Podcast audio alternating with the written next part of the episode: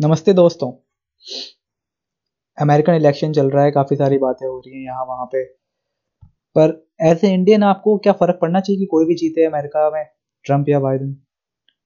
यहाँ पे कुछ टेक अवेज हैं कि जो कि महत्वपूर्ण पॉइंट है कि मुझे लगता है कि इसके मुताबिक आपको डिसाइड करना चाहिए कि वहाँ पे किसकी सरकार होनी चाहिए। पहली ज़रूरी बात जो काफ़ी सारे अगर आप स्टूडेंट हैं, अगर आपका भी सपना हो कि कभी जाके वहाँ पे काम करना है तो उसके लिए एक बहुत ज़रूरी चीज़ है एच वन बी वीज़ा इसके बारे में थोड़ा सा जान लेते हैं फिर आगे बात करते हैं the H one B visa program was launch in 1990 when President George W. Bush signed the Immigration Act of 1990.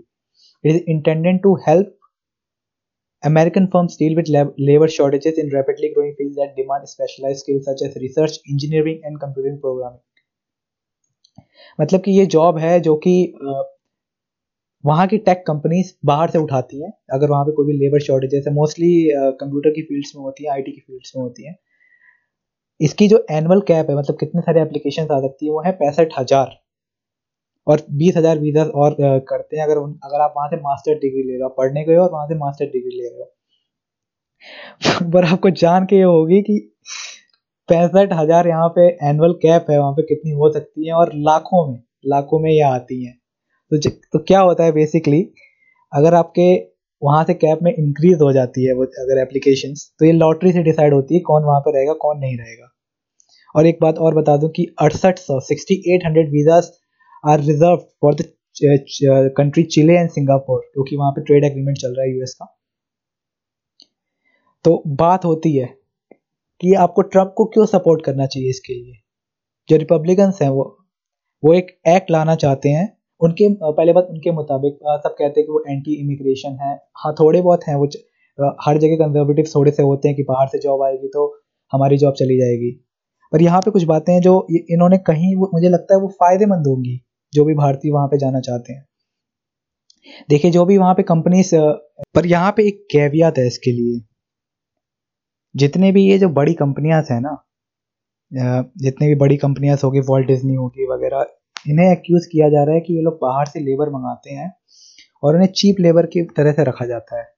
क्योंकि आप जानते हैं अगर बाहर से अगर वो मास्टर डिग्री कर रहे हैं, उनके, उनकी, ये जो होती है कंपनियाँ इनके एच वन बी वीज़ा के लिए अप्लाई करती हैं। अगर आप वहाँ पे हैं, अगर आप मास्टर डिग्री रहे तो आप दो साल और रह सकते हैं वहाँ पे। अब मेन मुद्दे पे आता हूँ बहुत सारी बातें कर ली मैंने। कुछ चीज़ें आपको समझ में आई होंगी, नहीं आई होंगी, अगर मैंने अच्छे समझा पाई तो ठीक है, वरना सॉरी जो मेन बात है अब जो रिपब्लिकन्स कह रहे हैं, उनका ये है कि अब इसको जो लॉटरी सिस्टम है, उसे हटाया जाए और एक मिनिमम वेज सेट की जाए, एक एनुअल वेज सेट की जाए, ताकि ये जो कंपनीज़ है चीप लेबर ना ले सके बाहर की कंट्री से, जैसे इंडिया होगी वगैरह। मोस्टली इंडिया ही है। सबसे ज़्यादा कंप्यूटर की जॉब्स इंडिया से ही जाती है वहाँ पे।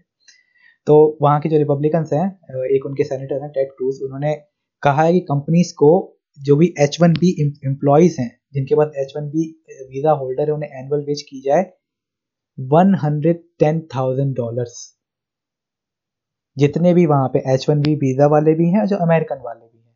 तो इसमें दोनों का विन विन विन सिचुएशन है। इसमें किसी को भी दिक्कत नहीं होनी चाहिए थी। ऐसा था। सबको लगता था ये सब साथ आएँगे। पर लिबरल इसके विरोध में है। लिबरल हर चीज़ के विरोध में जो रिपब्लिकन इनका जैसे यहाँ पे इंडिया में कुछ भी करेंगे, मोदी जी के खिलाफ ही होगा हर चीज़। मोदी जी को सब विरोधी करेंगे। तो ये एक बहुत बढ़िया चीज़ है। मैं एक बार जरा देख लेता हूँ कितना होता है एक एक सौ दस इंडियन करेंसी के हिसाब से। मैंने देखा है और यहाँ पे अब इक्यासी लाख रुपए होते हैं, अगर उस हिसाब से देखा जाए। एक सौ one hundred ten thousand dollars अगर पहले की बात की जाए, जो H one B visa holders थे, उनकी पहले एम्प्लॉय थे जो चीप लेबर की वजह से, उनकी थी अराउंड तीस थाउज़ेंड डॉलर जो कि थी बाईस लाख रुपए। तो कितना बड़ा गैप है, देखिए अब बाईस से सीधे नब्बे लाख के आसपास का गैप है। क्योंकि कंपनीज़ को बहुत फ़ायदा होता है, उनको अमेरिकन वर्कर्स चाहिए, नहीं, वो बाहर के बंदों से अपना इजीली काम करा सकते हैं। तो मुझे लगता है काफ़ी बड़ी चीज़ है इस चीज़ को समझने के लिए। वहाँ पे ये सब कह रहे हैं, दोनों विन विन गेम है, कोई फ़र्क नहीं पड़ता, नहीं, फ़र्क पड़ता है। जितने भी ये फेक वोक लिबरल्स हैं ना, अगर मोदी जी सरकार में रहते हैं, उनके लिए क्या है? मोदी जी एक फैशिस्ट हैं फैशिस्ट हैं रेसिस्ट हैं इस्लामोफोबिक हैं। ये सारी चीज़ें वहाँ पे चलती हैं। टाइम्स के देखिए टाइम्स ने उन्हें क्या क्या क्या क्या कह दिया मुझे तो याद भी नहीं, काफ़ी दिन हो गया पड़े यही सब बातें कही गई थी फैशिस्ट थे इस्लामोफोबिक थे हिंदू राष्ट्र बनाना चाहते हैं। तो यही चीज़ें पहले भी होंगी, अगर बाइडन सेलेक्ट होता है, अगर कुछ उसने टिप्पणी कर दी, कुछ अगर वो अच्छे रिलेशन बनाना चाहता है या कुछ, उन्हें, उसे दबाव किया जाएगा वहाँ पे, जो वोक लिबरल्स है वहाँ पे, जो फार लेफ़्ट है रेडिकल लेफ़्ट है।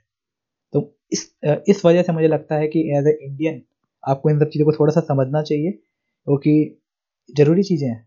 आप क्या आपके यहाँ पे कोई हो गया? आप खुद का कभी सपना होगा अमेरिका में जाने का? तो वहाँ के कल्चर को समझना थोड़ा सा ज़रूरी है, मुझे लगता है।